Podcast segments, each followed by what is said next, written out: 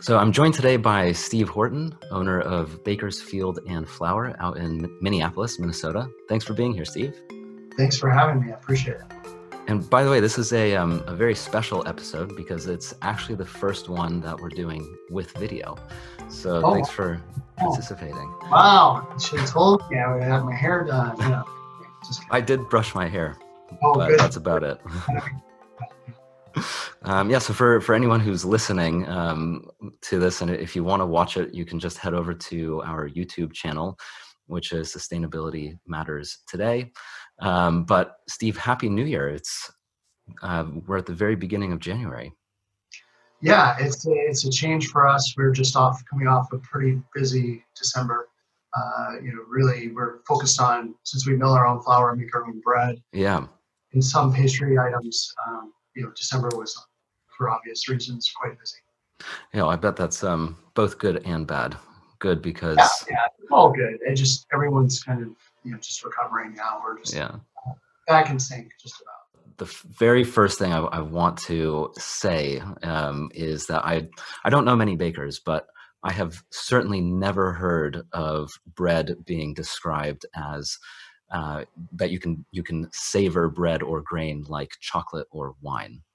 Absolutely, yeah. We we believe it. You know, we we uh, we uh, prescribe to that that notion that that uh, the levels and uh, the nuances that are in bread and in grain specifically just need to be developed within your palate. Um, and, and we're still working on that, of course, but uh, we feel it's akin to chocolate or wine in terms of how how we how we how we think about it. Yeah, it's it's incredible because you you write on your website that you basically explore the local sources and in, in terms of highlighting the terroir of yes. different farms and grain varietals. Um, so your whole thing is about focusing on the grains of the upper Midwest, which is basically near Minneapolis and Minnesota.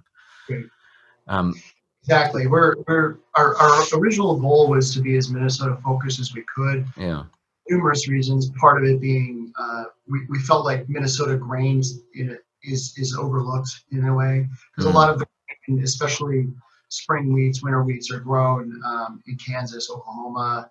You know, it, it, but the Dakotas, Minnesota, even into Wisconsin, there's there's still quite a bit of, of grain grown, and we wanted to highlight that as much as we could. So that's our focus. Partly coming back to sustainability as well as the number of food miles we're putting on True.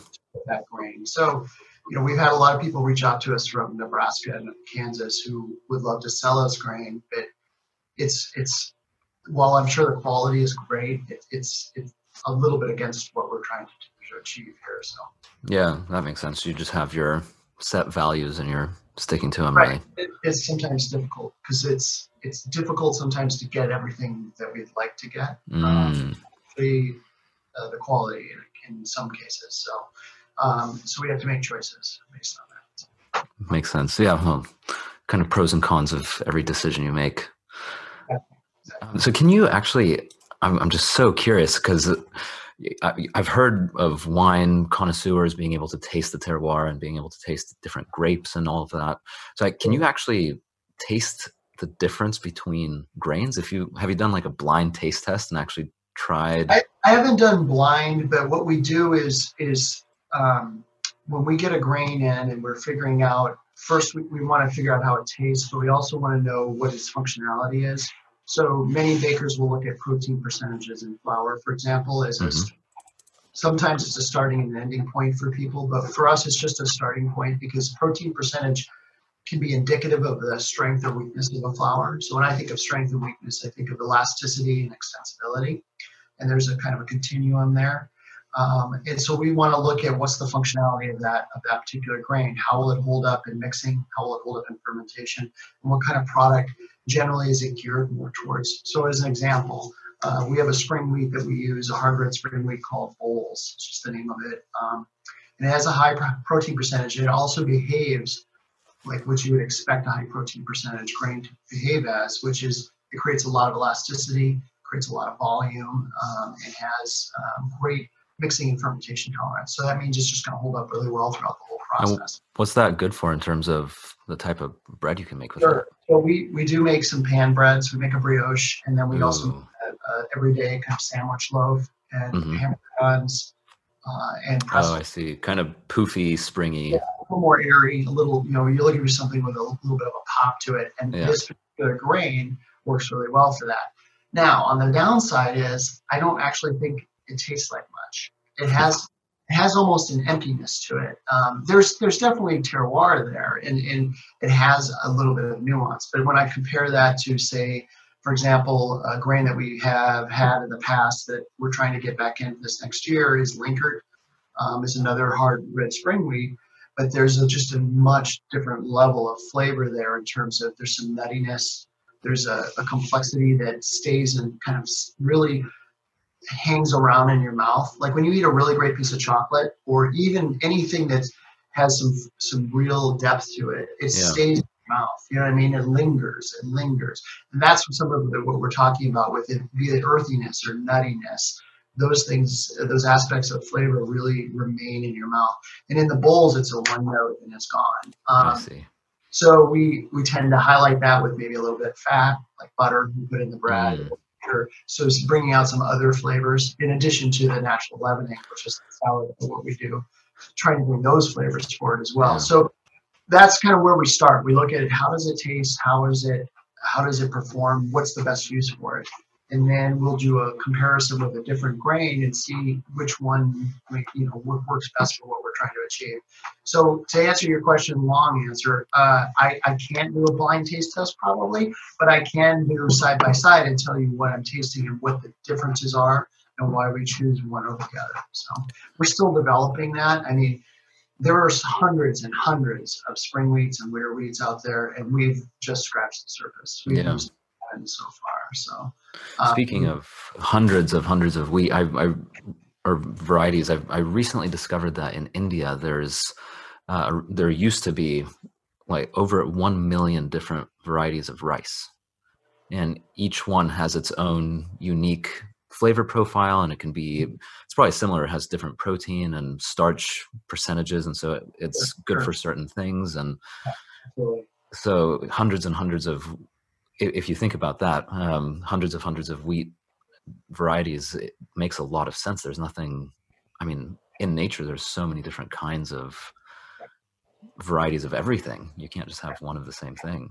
Do, so, do you ever um, travel around the country tasting the bread of other bakers and kind of sit there and close your eyes and I have one before we opened. Um, yeah. it, we've been open for about three and a half years, and prior to that, I traveled to North Carolina and to Vermont. Um, both places had mill bakeries, um, okay. so you could pick their brains in terms of because at that point I had no milling knowledge at all, mm.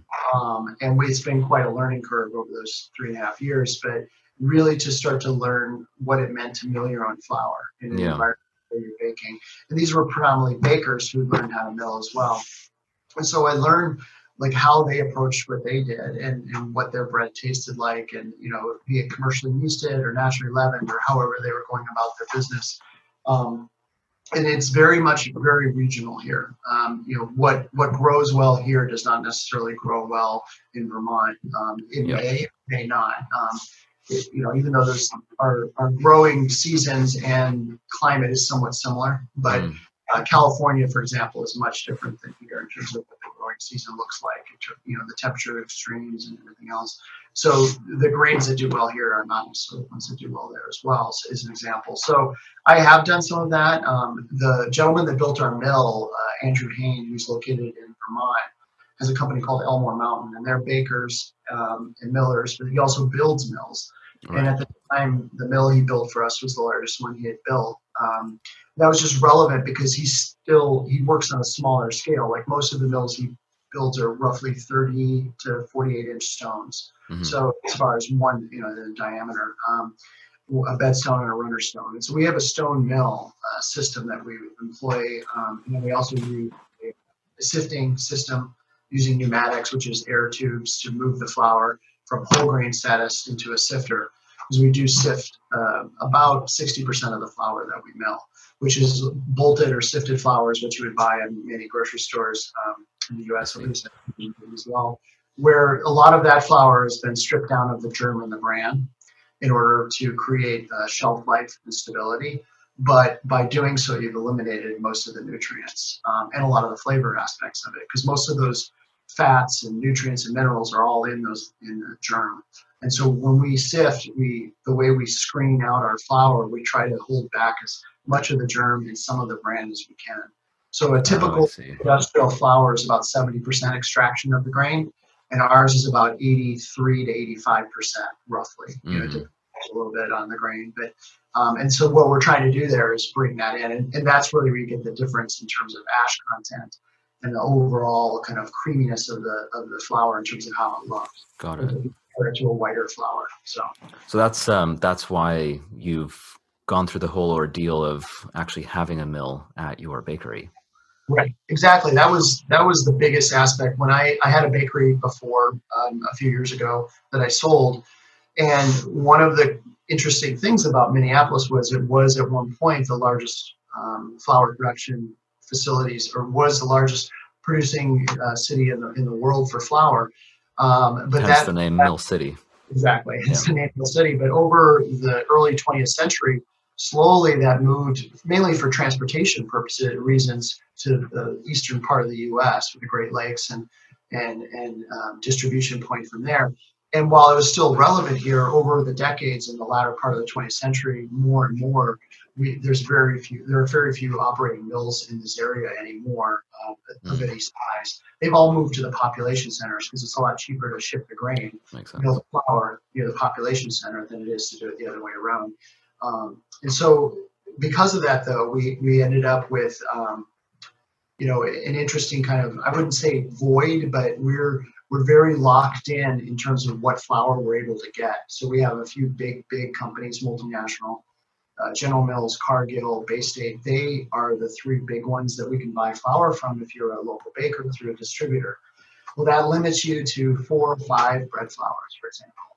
And that's great, except everybody's using the same flour. And so the the kind of what is your main base? That's what you do everything with. So how do you how do you differentiate yourself?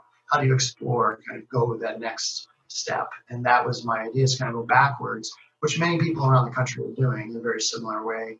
Um, how do we how do we do that? So that's that's kind of what started the whole process for us. Right. And that that what that's what basically gives you the control of the percentages that you mentioned Yes.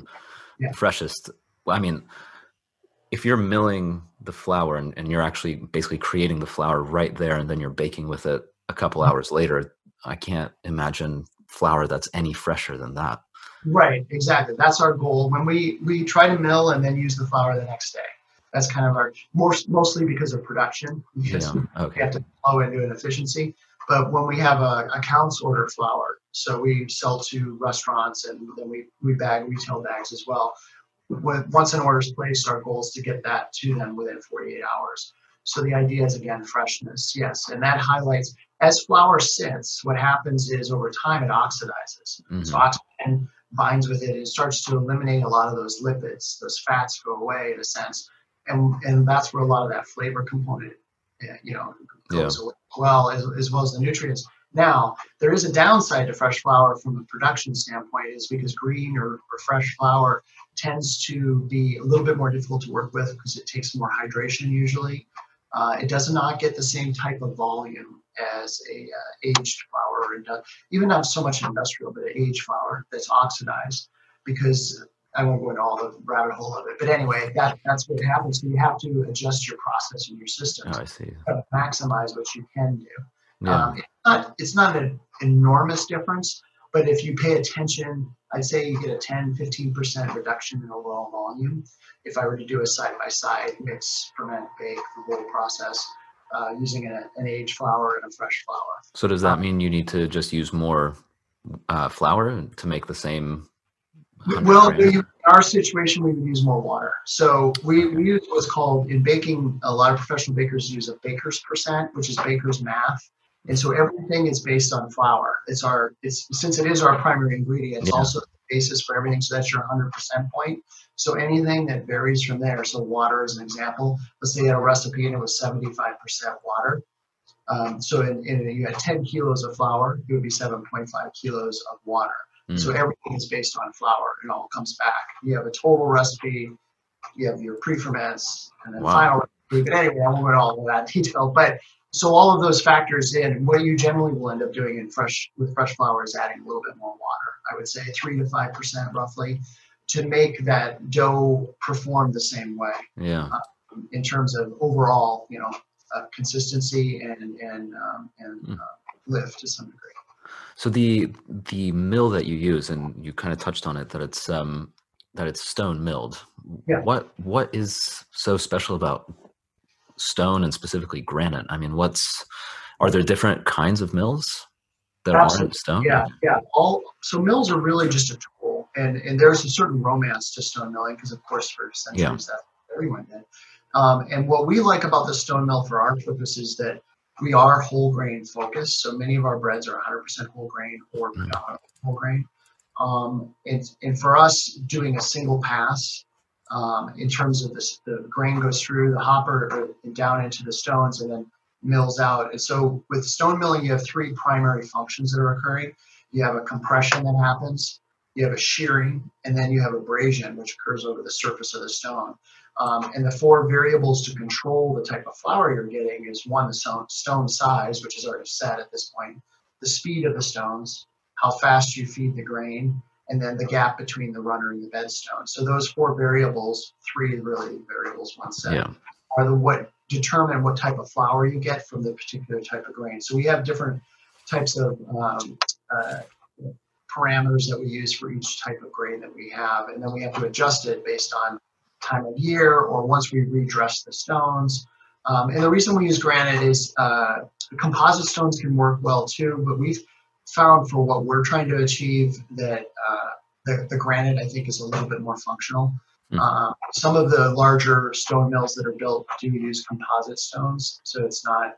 And then part of that is is functionality. Part of it is cost. I think, um, at least from our perspective, you know, we found it uh, it worked out really well for our purposes. But Yeah. have to continue to redress the stone. So it really depends on use. Like right now, about every two to three months, we're taking the mill apart. We have a crane that's basically sits above the mill all the time and lifts up the one stone. We redress it with a stone cutter to rough it up in a sense. Oh, I see. Again, with that compression, shearing, and all of those elements to make the, the grain consistent piece of, make it into consistent flour. Yeah. Uh, so those those are kind of all of that, the, the, the reasons why. But from a stone milling standpoint, we find that stone mills work well for whole grain flour. So traditionally, roller milling, when it when whole grain flour is produced off of a roller mill, it's all broken out into multiple uh, pieces and then put back together. And so what ends up happening is all of those different components are, are milled to different consistencies. So when you put that all back together, it's not the same consistency. And for baker, it's it's a lot easier to produce consistent bread if your flour particles are pretty much even. Yeah. There's variance, of course, but when you talk about one versus the other, it made more sense for us to go this route. So that was part of the consideration. Another was cost, frankly, uh, for what we were trying to do in the infrastructure we need to put in place. This worked really well for what we were trying to achieve. So um, I think it really is tools are important, but it's how you use the tool. Because we could use a roller mill and still try to achieve what we're doing, it would just be a different way of going about Got it. That's um. Yeah, There's it's probably a lot too, more, too much information. I don't know. But Well, I ha- I mean I have absolutely no background in in how the I see when I, I go to the store I see bread and I just think Yeah. wow some some of it's delicious some of it's not not so much but it's interesting that I mean it's obviously a science and an art and it's wonderful to hear the hear it all um when I when I first heard or read that you use a stone mill I mean the first thing I thought of is a, a big windmill uh, Right. and- yeah. yeah, or Yeah. horses Yeah. It's interesting you mentioned India earlier. In India, there are many, many small little mills that are based in neighborhoods, and people bring their grain to these mills. They mill the flour, then they take it home. And India tends to be hot, right? It's from a temperature standpoint. So these mills run, they run very, very fast. Because, of course, in order to make this work, they need to be milling the flour fairly quickly. So they're producing flour that's quite hot. Hmm. And there's been some some initial research into because anecdotally there's a lot of people that think that hot flour means that this, the, the the nutrients start to degrade, that the flour itself is not as ideal as if it were milled at a cooler temperature. Um, but a lot of cases it hasn't been as relevant in India because they use the flour right away. It doesn't sit around, you know. So, Yeah. but it, it's interesting because there's a there's a huge kind of history of stone milling there um, versus kind of went away for us in a while. For the, in this country, at least, we we really went away from it. Um, and there are a lot of areas that have derelict, you know, buildings or even just stone Mm. stones around. But now, in the last, I'd say 10 years especially, there's been a kind of a, almost a revival, and there are, I am, I'm not even sure, probably 40 to 50 uh, operations that are similar in scope of what we're doing in terms of you know milling and baking or farming and milling, and uh, most of them are using stone mills. Um, Interesting. a lot of it has to do with you know uh, ease of use, longevity, all of those type of things. So Yeah. But it makes sense. I mean, I think there's a lot of it's kind of there's always the counterculture when Yeah. things start leaning too far in one direction, then starts kind of going like vinyl is now coming is, is becoming cool again and uh, stone milling is I'm, I'm guessing similar because like you were saying you have these big corporations that all make the same exact flour um, and you know there are, there are people who just like with microbrewing as well with beer i would imagine it's similar with with bread and any other food or drink product really. It's like you'd want to try the local the micro it's like micro bread almost micro micro baking Right, exactly, and that's that is our perspective. We feel like you know that is our perspective, and we're a little bit ahead of our our market here in the Twin Cities. hmm No one else is doing that. There's one small mill here about our size, a little smaller, but they don't bake. They sell their flour. Um, there's some smaller regional mills that are bigger than we are, but for the most part, in this in this area, nobody else is doing this. You have to go all the way to Madison, which is about four and a half, five hours to find Yeah. somebody doing it, um, or Wow. Chicago, you know, which is six or seven hours away. So there are people around the country doing it, but not really so much in this market. So we're we're having to tell our story um, a lot to Yeah. people, and, and that's good. But it also sometimes doesn't resonate depending on the customer and their experience. Like, what do you mean you know your own flour? I think we just get this kind of you know glazed look from them. Sometimes we get a very much engaged depending on the customer. Like they get it, they understand it, they want to know more. And th- those are the people that tend to have a little bit more, um, you know, their identity tied to what they eat, where it's sourced, how it's sourced, all of those things. Yeah.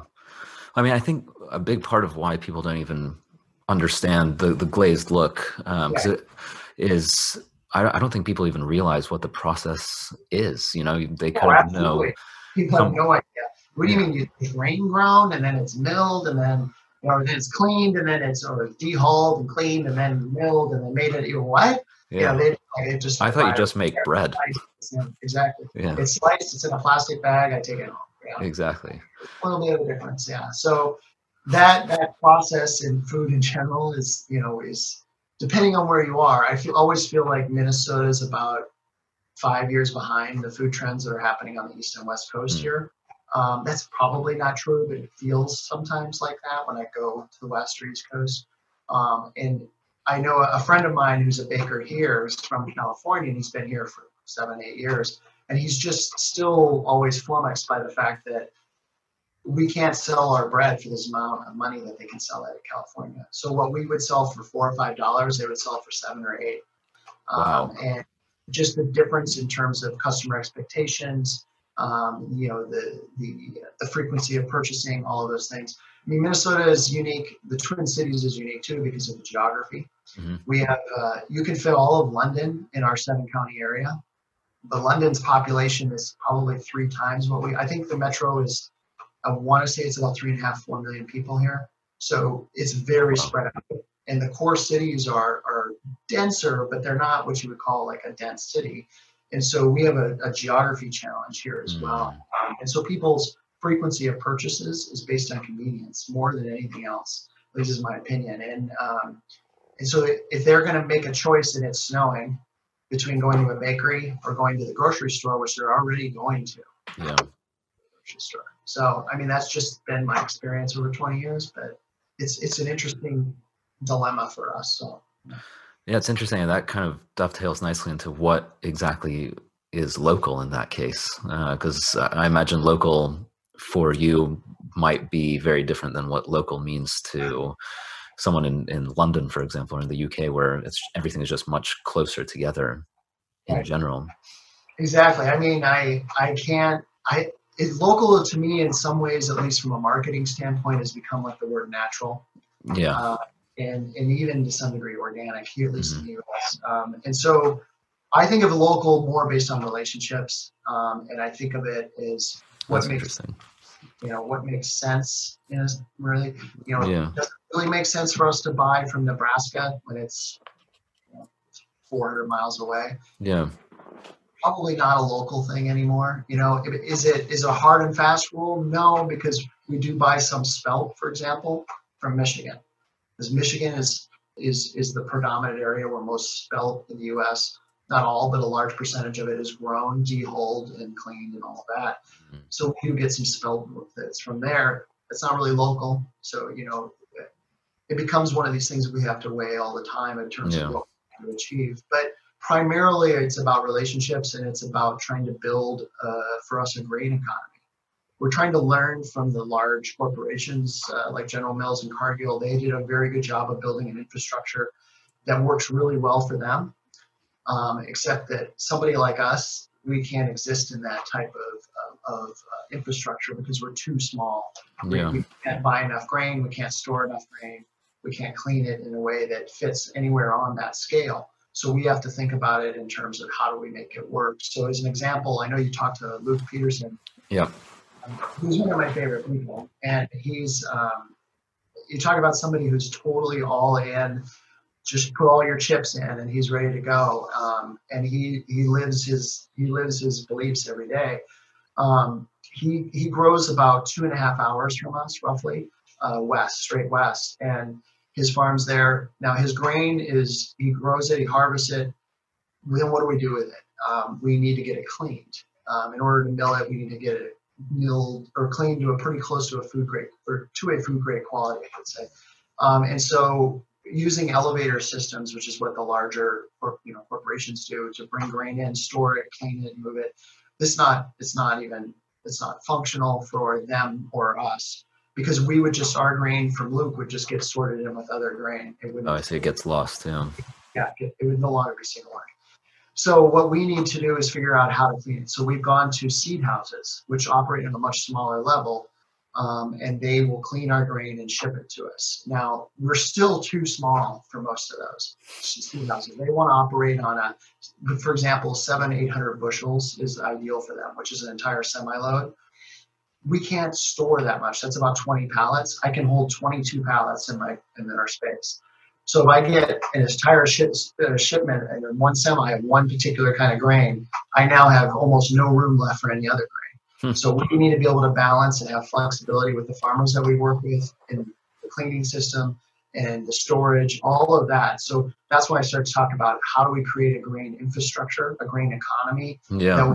for everybody. It has to work for the farmers first then where do we get these pieces and move this forward? So as an example, Luke's looking at putting cleaning equipment on his farm. He's purchased a lot of it. Oh wow. He would actually clean all of it. He would store it and then bag it and ship it to us. Now for him, he would capture all of those dollars because we pay him for grain, we pay a cleaner, we pay a shipping company, all of these different elements. But now if it all goes to Luke, then hopefully that helps. It's worth his while, you know. Absolutely. But these are all the factors that we're dealing with. Our biggest challenge is storage. That's the biggest challenge. So, so he could actually store some of it for you. Yes, in some cases, some farmers have bins that they can store grain in, but it needs to be cleaned first to make right. sure it doesn't have um, uh, toxin levels. You know, we have to get the grain tested. There's two primary toxins that we're worried about: aflatoxin and vomitoxin, and the USDA is concerned, and so they have to be below these certain minimums thresholds in order for it to be stable. So you can get it cleaned and take a lot of that out. Um, cleaning system, and then it's much more stable as long as it's kept in a uh, so you, you mentioned the word sustainable in two different ways so far. Um, you've mentioned business sustainability, which obviously is very important, as you said. If it doesn't work for the farmer, um, then it doesn't work at all. And you're a business, so from that point of view, being having a sustainable business is important. Um, and it's it, I think it's a crucial part of environmental sustainability too, which is you know if you're going to be environmentally friendly it has to make sense from a financial standpoint because unless you're a nonprofit and you can just keep fundraising there's no way to to make it work really so um, I'm, I'm curious to know i mean how does the how does that that work? You mentioned that um, I think you said local was is similar to like natural now, um, but you you still do use it for farm um, for marketing rather. So it's an important part of the story. You do. Uh, so it, at least I think nationally it's true, but especially in this market, we have we have a lot of restaurants that use um, the words local and they put their vendors on their their menus example and some of that is true there is a definite commitment to some ingredients and products but when you start to talk about local and a commitment when you use a ingredient on an menu item and it's you know seasonal that's great i'm not dismissing it.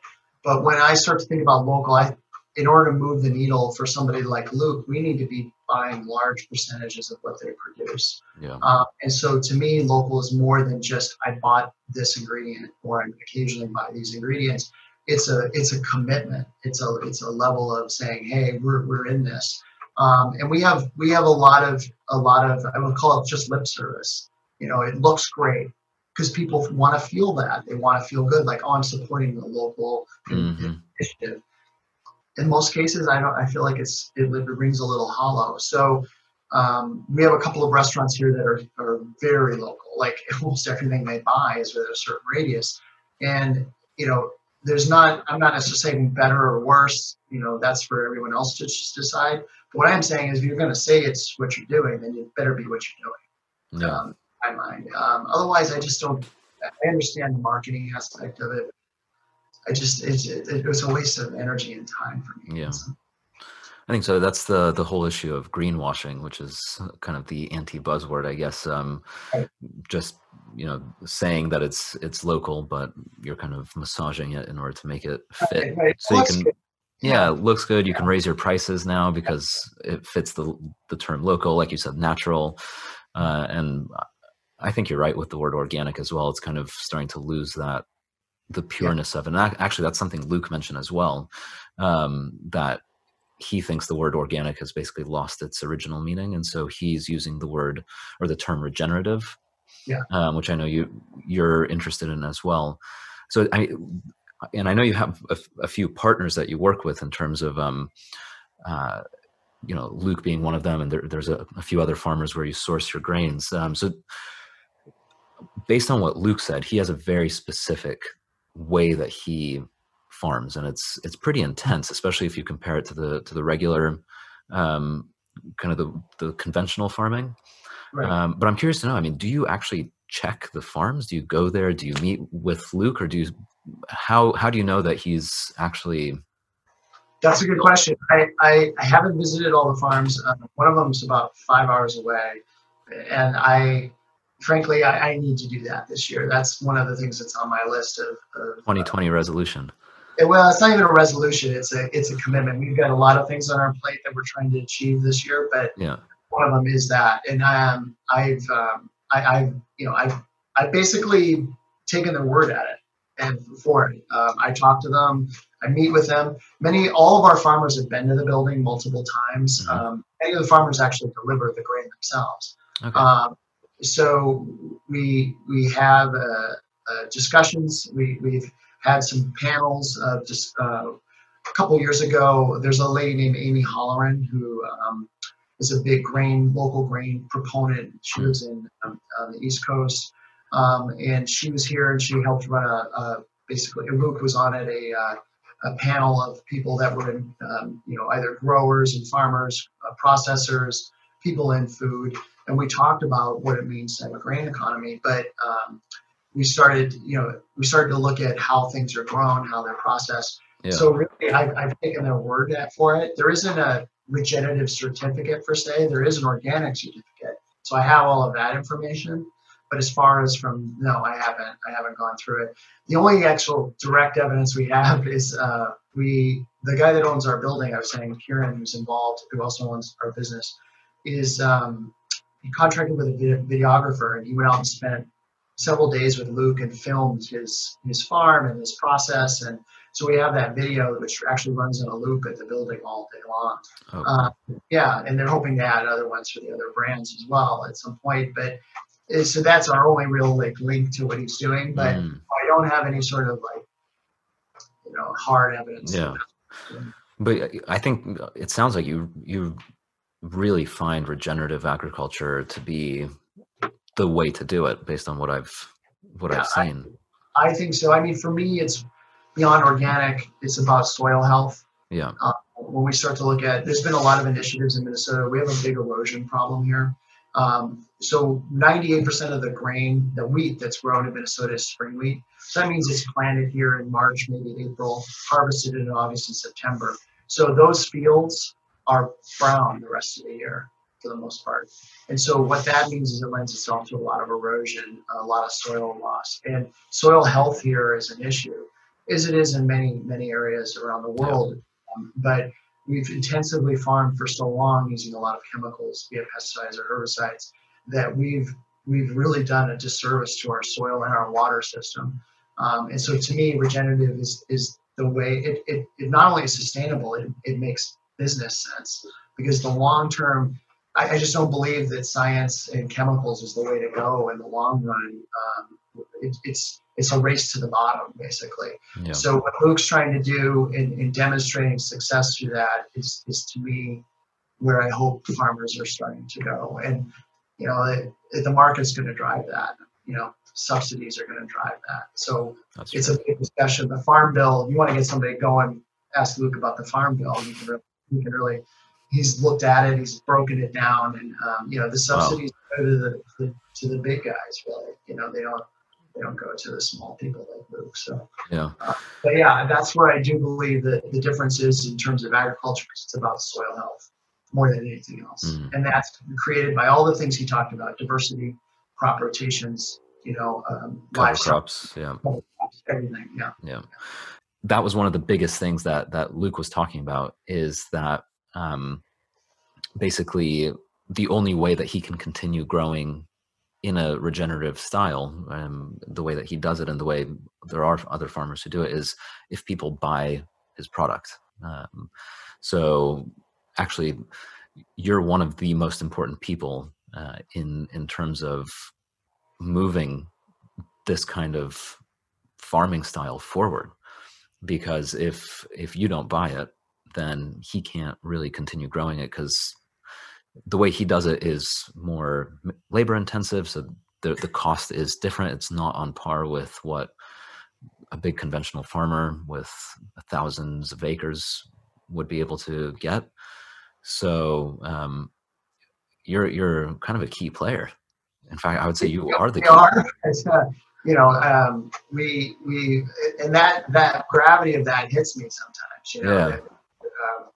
it's a great it's a great position to be in, but it's also a lot of weight sometimes because the fact that I come back to what I talked about with our customers, for example, you know, um, if people are willing to spend six dollars versus four or seven versus five, those dollars make a lot of difference in the long run because that means we can pay the people that are producing our primary ingredients um, a lot, you know, more money. Yeah. And that's the only way that this will continue to make sense for everyone. And, and so it's it's incumbent upon us to be able to be better marketers, which we have not been great at. That's by far our biggest weakness. Marketing and sales in terms of getting out there. We do a lot of demos at the we, we have a lot of food co-ops in the Twin Cities, so they're owned by the by the customers.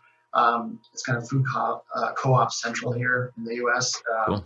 And that's our primary outlet for most of our bread and flour. Um, and so getting in front of those folks and talking about our story and getting them to sample the products and, and that. And of course, ultimately it's about execution for us. We have to be able to mill well and bake well and everything else. But um, if we can't move the needle with that and get market penetration and start to have people view bread, you know, they'll spend six, seven, eight dollars for a beer, a micro beer, which that's is great. But to spend six dollars on a loaf of bread that's going to last them longer than the ten minutes or whatever that they take to drink beer. It's a mindset shift and you know you're you're you're you're working up against you're going up the hill. So it's just it takes time it takes a lot of efforts um, and being a small business it, you know we, we have to kind of do it through guerrilla marketing really. So we're not going to we don't have a budget to yeah.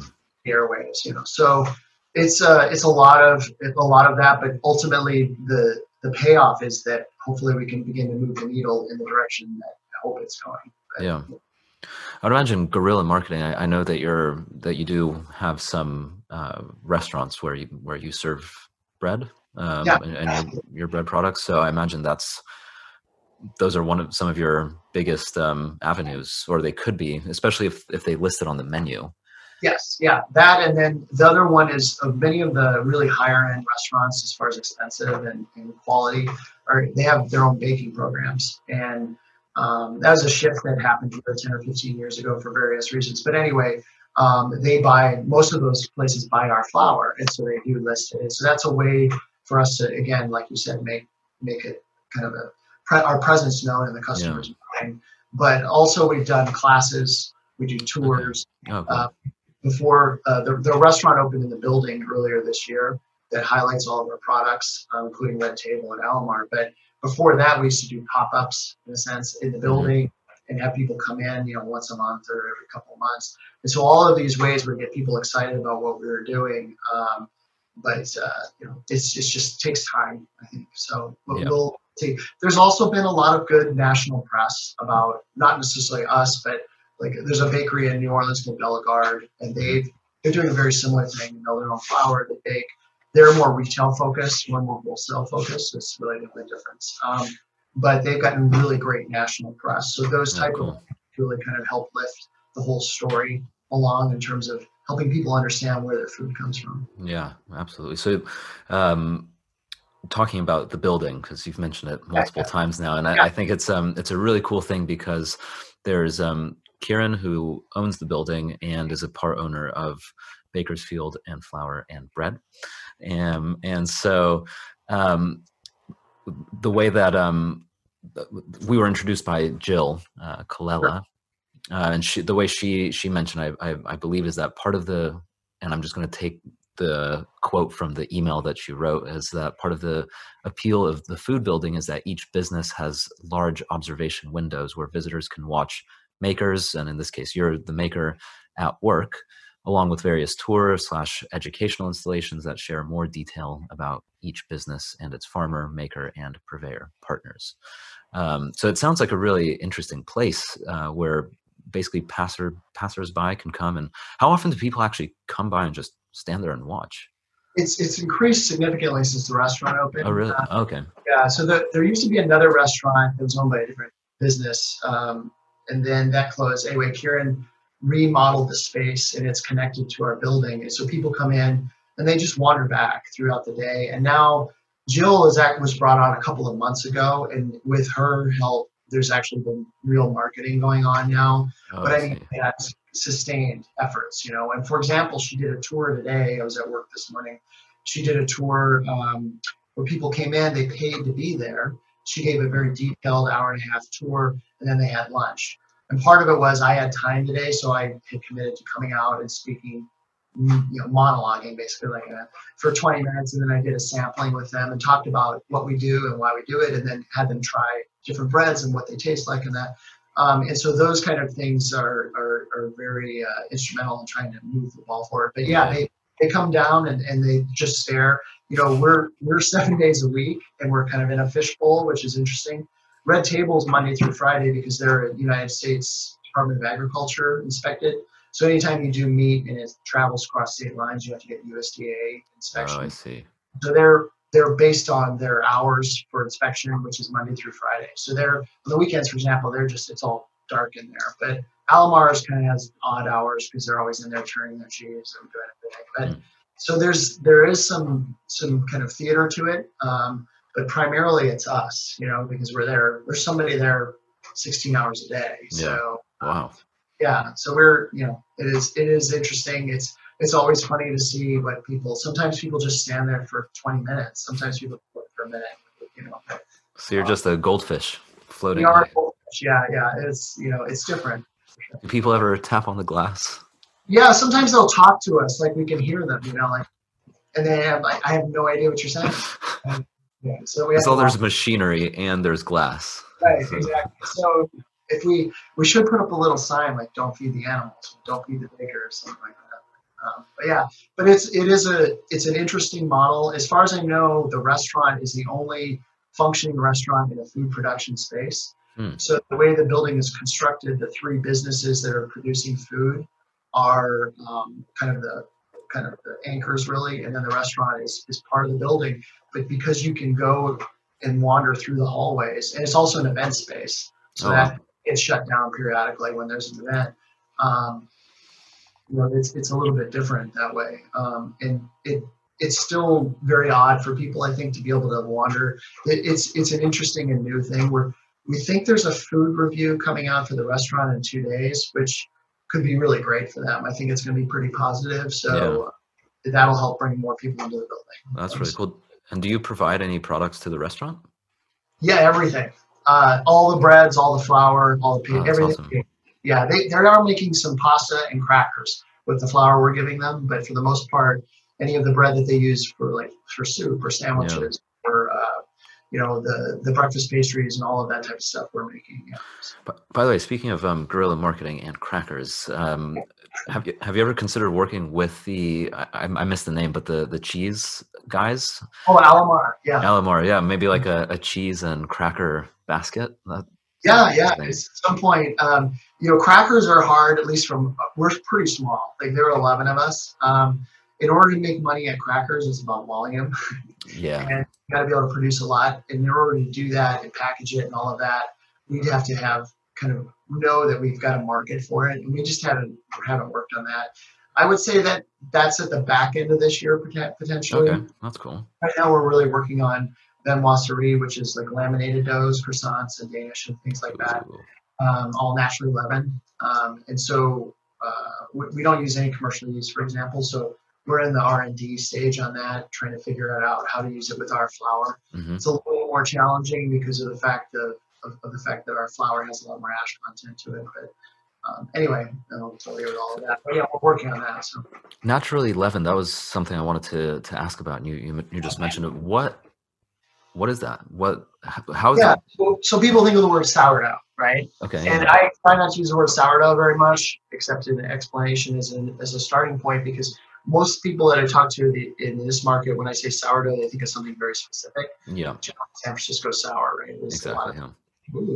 But that is it, it's very limiting because you can make a wide range of products with naturally leavened process. And I say naturally leavened or naturally fermented because that's using the wild yeast and bacteria that are available on the grain and in the flour, um, and on you and in the air. Um, and so you can make something mild, you can make something very sharp and acidic, uh, acetic acid type uh, you can make a lighter loaf, a denser loaf. There's a wide variation. Um, and so that's why I'll start there because people are like, what's that? Naturally leavened. So that's a way to have them ask a question, hopefully, or look confused, and then I answer, yeah. explain.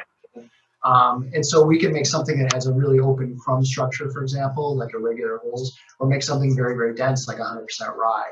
Um, it just depends on the cultures we use, the flour we use, the process, the whole thing. So that's kind of our, our approach. Yeah. So what's so. what would unnaturally leavened? Well, so that's commercial yeast. It's not unnatural. It's just commercial yeast. So yeast that's been manufactured. So the, the difference is, is that natural leavening or, or natural fermentation takes a longer uh, amount of time to achieve a similar result. And, and it is different anyway because of the bacteria element to it. But commercial yeast works much, much faster because it's a higher concentration of a leavening agent. Um, they're not even really the same thing. A lot of people say they're cousins, very distant cousins. Mm. The same. So, so, do you even do you use yeast? Just the natural wild yeast that is kind of works symbiotically with the bacteria that exists in the pH. Oh wow! And you that's you have enough control in terms of being able to you do, but the key to the sourdough natural leavening process really is your your culture maintenance. So people call it culture, chef, mother, all these different oh, words. Yeah, yeah. We call it our starter, and then when we put the final starter into a dough, we call it our levain. It's just for simplicity, that's our nomenclature, but basically they're all the same kind of ideas. But what is starter maintenance? So we feed our cultures twice a day, every day. Um, we feed them with the same flowers and we, we hit a very specific temperature range. So oh, those elements, we keep them at room temperature as well. So keeping all of those parameters, you know, keeping them very closely uh, um, kind of dialed in and then documenting all of that information. So if there is a mistake or a problem, we can try to address that. Those are the keys to making sure that you get consistent results on the other yeah. In addition to how you mix and, you know, all those other things. Hmm. And of course, is the most important. But yeah, So those are those are the keys to that. But um, we have three primary cultures that we have that we maintain all the time. We have a rye, we have a whole, whole wheat, and then we have a one that's a liquid that's a red flour. Um, and then from there, we'll we'll spring out in the afternoon, and from those three, make eight different levains that we'll use for the next day in the morning. So I next one. see. And so then you just take a piece of those and elaborate it into another. So it's, there's constant elaboration that goes on. Wow. It's a it's a living living organism. It's definitely a living organism. Yeah. You're on the bread. Uh, you're on the dough's life, really. You know, you're, Yeah. you're following its cycle. So we control that to a degree, but Yeah. you know, you, you try to you try to control it as much as you can. But there are factors that, that are always out of our out of our control. Like when it is really really cold here, no matter how we keep our main room 75 degrees at all times, as much as we can. But it definitely makes a difference when it's 15 below outside. You know that is still going to have an effect on things. Wow. So- That's incredible. What what's um what's your favorite bread that you make? Oh, it varies from time to time. Right now, I've had a we make a 100% whole wheat bread called Complete. Is the Mhm. name of it. And I've been um, I've been really enjoying that bread. We started using a sprouted grain um, for that particular bread. One of our farmers grows a hard red spring wheat called Ingmar, and he took a, a large percent, a portion of what he had and sprouted it. I had somebody else, a company that does this, a malting company. They sprouted it. So what that means is they they they soak the soak the grain and then they germinate it Okay. and then um, once it starts to germinate at a stage, they, they they drain it and they heat it to a point where it stops the germination. So it's sprouted. So in other words, more of the nutrients and sugars are available, um, and we um, we have uh, some of that grain available. We're using that in this this particular bread. It's the only bread we use it in. Um, and I really like the flavor profile that it gives it. It gives it a whole nother level of, of acidity, but also sweetness at the same time, if that makes sense. Um, Yeah. and it's always a challenge for us uh, in terms of just getting that bread just right. But anyway, I, Oh that's enjoying it. I'm starting to get hungry. That sounds amazing. Nothing um nothing beats really good bread with just some butter. That's that's generally what most people, yeah, that's what they, they say, yeah. It's so simple and yet just so satisfying. It's so good. Right. Right, and that's hopefully what we can dial into, you know, in terms of you know really trying to bring out that what people's memories, sensory memories are, Yeah. their their family or whatever it happens to be. Uh, you know, we I don't know if this happened in the UK, but we had a for about 20 years, I would say, there's been this gluten-free slash Atkins push, and Yeah, yeah, yeah. the Atkins thing is for the most part is is been tempered, but gluten free is still very much real and and for for good reasons. But it has had an effect on bread in terms of Hmm. being demonized or you know uh, uh, consumption as well. Just overall consumption is down on bread. So. I was actually going to ask. Um, sorry, can you say that again? Oh, I always tell people eat more eat more grains, eat Yeah. more flour the bread. It just depends on what kind of grains and flour, you know, in terms of what your your your body can take. I never just, you know, you can't eat that or you can't eat this. You have to figure out what works for you. But whole grains are a great way for your for your digestive system to work better. I was I was wondering that in in terms of the way that you know in terms of your product and the grain that you're using is there um have you ever heard anyone say actually you know I normally can't eat bread but this one is okay doesn't uh, yeah, we get so we do a farmers market um, here, and um, it's called Mill Cities Farmers Market um, downtown, and we get that quite a bit every week. Somebody will say that to uh, to our front front end people. You know, we we we I can't eat bread normally, but I can eat this, and a lot of that is. Uh, we, we can go down that road if you want modern heritage ancient grains but a lot of it i think has to do with more with fermentation you know in terms of the longer the fermentation process the more enzymatic activity the more the breakdown of Mm, uh, I a see lot of proteins and starches. So that that most likely is what's making it more digestible i can't say for sure. The university of minnesota has actually started a study this past year. They're trying to uh, they're taking in I believe it's it's over well over 100 samples of different grain uh, wheat um, be it ancient modern or heritage and they're trying to map out the genetic codes for these grains and then they want to do a comparison because a lot of the anecdotal information is that modern wheat is causing a lot of the gluten insensitivity or slash celiac problems versus heritage or ancient grains. Interesting. They don't really have a position on that, but they need, in order to even dive into it, they need to have a basis of information. So they're they're looking at doing this fairly comprehensive study, which I think is still going to take another year for them to get all of that material figured out. Um, and then I don't know where they start. But their initial theory, at least some of the people that I've talked to there, um, is that it's not the proteins, which is what most people think it is. Yeah, yeah. It's the starch levels because a lot of modern meats are able they have a higher percentage of starch versus the her- heritage. Wow. But That would be it- really interesting. we'll see what happens with it. At the end of the day, it's what you can eat. You know, Yeah. I, I say everybody, everybody's uh, different. Ninety percent of the U.S. population can still eat meat. Ten percent of the population is either celiac, gluten insensitive, or gluten allergic. So um, it still means the majority of people here can eat wheat. It's just a matter of uh, figuring out what works for you. Yeah. I think it's important. Just you know your body, so Right. there's exactly. no one else who can really tell you. like, oh yeah, you can eat this. I'm like, try it if you want. It Yeah. works great. If it doesn't, and sorry, you know, uh, good luck. you Yeah. know? So, um, as, as we start to wrap up here, um, one of the questions I always like to ask is, um, what are some of the things that that you do in addition to supporting uh, regenerative farmers on a daily basis um, that are environmentally sustainable? Something that maybe can inspire some of our listeners to uh, perhaps take action in their in their own lives to be a little bit more sustainable. Yeah, I mean, I, I think for me, it's um, it's a lot to do with personal choices, uh, and because we have, uh, I, I think, a somewhat unique grocery landscape. Um, we have our traditional grocery stores, we have our Gucci slash boutique grocery stores, but we also have the food co-ops, which tend to be much more focused on organic and local than the conventional grocery stores are. Um, they don't just have a section of it, it's most of their products. And so I, I make a commitment to shop there as much as I can um, for most of the products that I buy. Um, because I know that most of those dollars are going back to um, not only the company or the organization that is the co-op, but also in, in most cases to farmers who are uh, selling their, their products for a, higher price than the Yeah.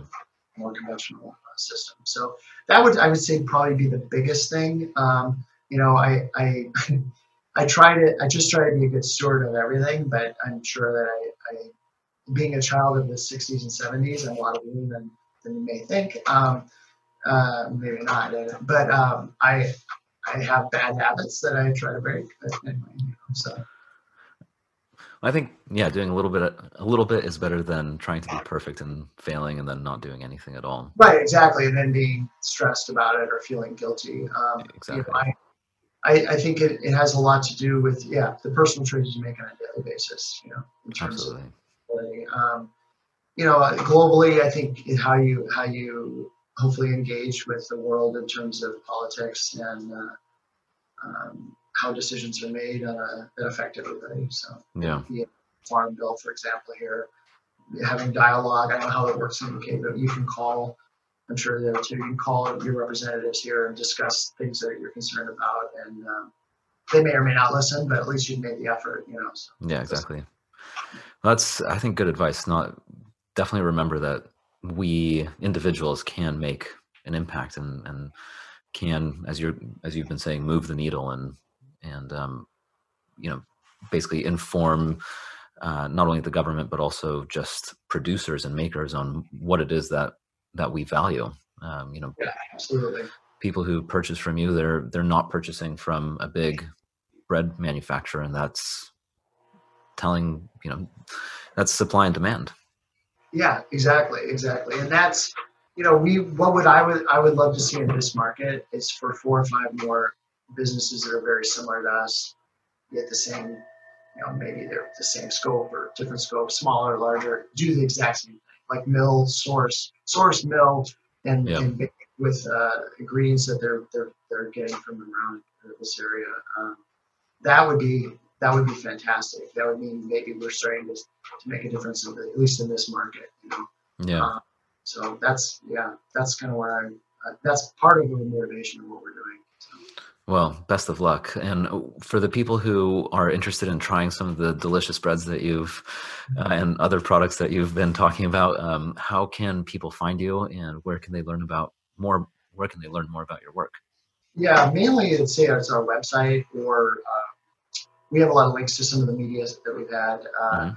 But uh, coming back to like even sustainability, we're really regionally focused by regional, I mean the Twin Cities metro area. Every now and then we'll have people that say, "Oh, can you ship us bread?" I said, "I can. It's going to be very expensive." So yeah. Like, go to find a local baker that support them. Um, but uh, generally, we're we're looking at the Twin Cities, seven county metro area as our market, primarily the two urban cities of Minneapolis and St. Paul. But I would say our website, uh, certainly coming to the building, and getting a tour, you know, signing up for classes, those type of things. That's the best way to engage us right now.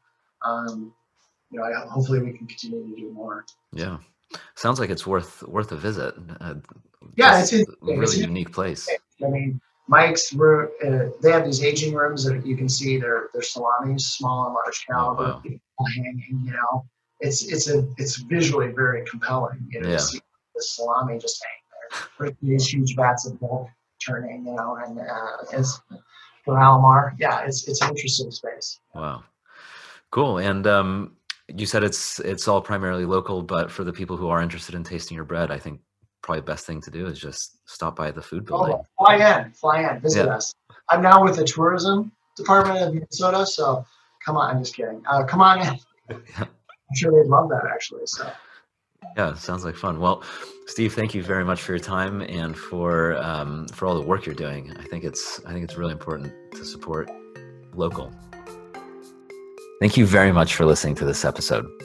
If you enjoyed it, give us a five star rating, and also please subscribe, whether on your podcast app or on YouTube, and that way you can be the first to know about new episodes. Thank you very much, and talk to you soon.